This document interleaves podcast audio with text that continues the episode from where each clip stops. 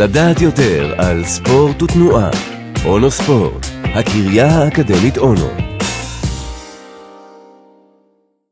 שיקום מפציעה, לתרגל ללא כאב או למרות הכאב? אחת השאלות שעולות תמיד בזמן שיקום מפציעה כלשהי, היא האם התרגול בתוך הכאב הוא נכון, או שאולי זה סימן להפסיק, כי עלול להיגרם נזק. על השאלה הזאת ניסו לענות קבוצת חוקרים בראשות בנג'מין סמית מהמחלקה לפיזיותרפיה בלונדון, במאמר שהתפרסם בז'ורנל המוביל BJSM. החוקרים ביצעו בדיקה על אנשים עם כאב כרוני והשוו בין שתי קבוצות. נבדקים שעברו תוכנית תרגילים שלא היה מעורב בכאב, לעומת קבוצת נבדקים שהתרגילים שהם ביצעו כן היו כרוכים בכאב.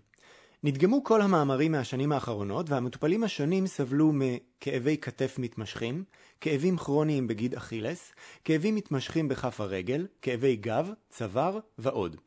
נתון מאוד משמעותי שהתגלה במחקר הוא שאין הבדל בתוצאה הסופית מבחינת תפקוד ורמת הכאב בין תרגול עם כאב לתרגול בלי כאב. זה מאוד מעניין כי באופן מסורתי מטפלים נמנעו לבצע תרגול בתוך כאב מתוך פחד לבצע נזק, והפחד הזה הועבר למטופלים שנמנעו מתנועה בגלל החשש מכאבים. כיום חוסר בפעילות הוא אחד מעשרת הגורמים המובילים לתמותה בעולם, והנזק הכלכלי של חוסר פעילות מוערך בהפסד של כעשרה מיליארד דולר בשנה למשק בעולם. לכן, לדעת החוקרים, צריכה להשתנות הגישה לכיוון של עידוד פעילות למרות כאבים שמתעוררים. להשפעות חיוביות של תרגול בתוך כאב יש כמה הסברים. 1. השפעה על מערכת העצבים המרכזית. תרגול בתוך כאב מעביר מסר למוח לאורך זמן שכאב לא שווה נזק. המסר עובר דרך מנגנונים פסיכולוגיים ובמשך הזמן מופחתת הרגישות של מערכת העצבים המרכזית לכאב. 2. כל פעילות משחררת חומרים כימיים משככי כאב למחזור הדם. 3. השפעה על תחושת המסוגלות.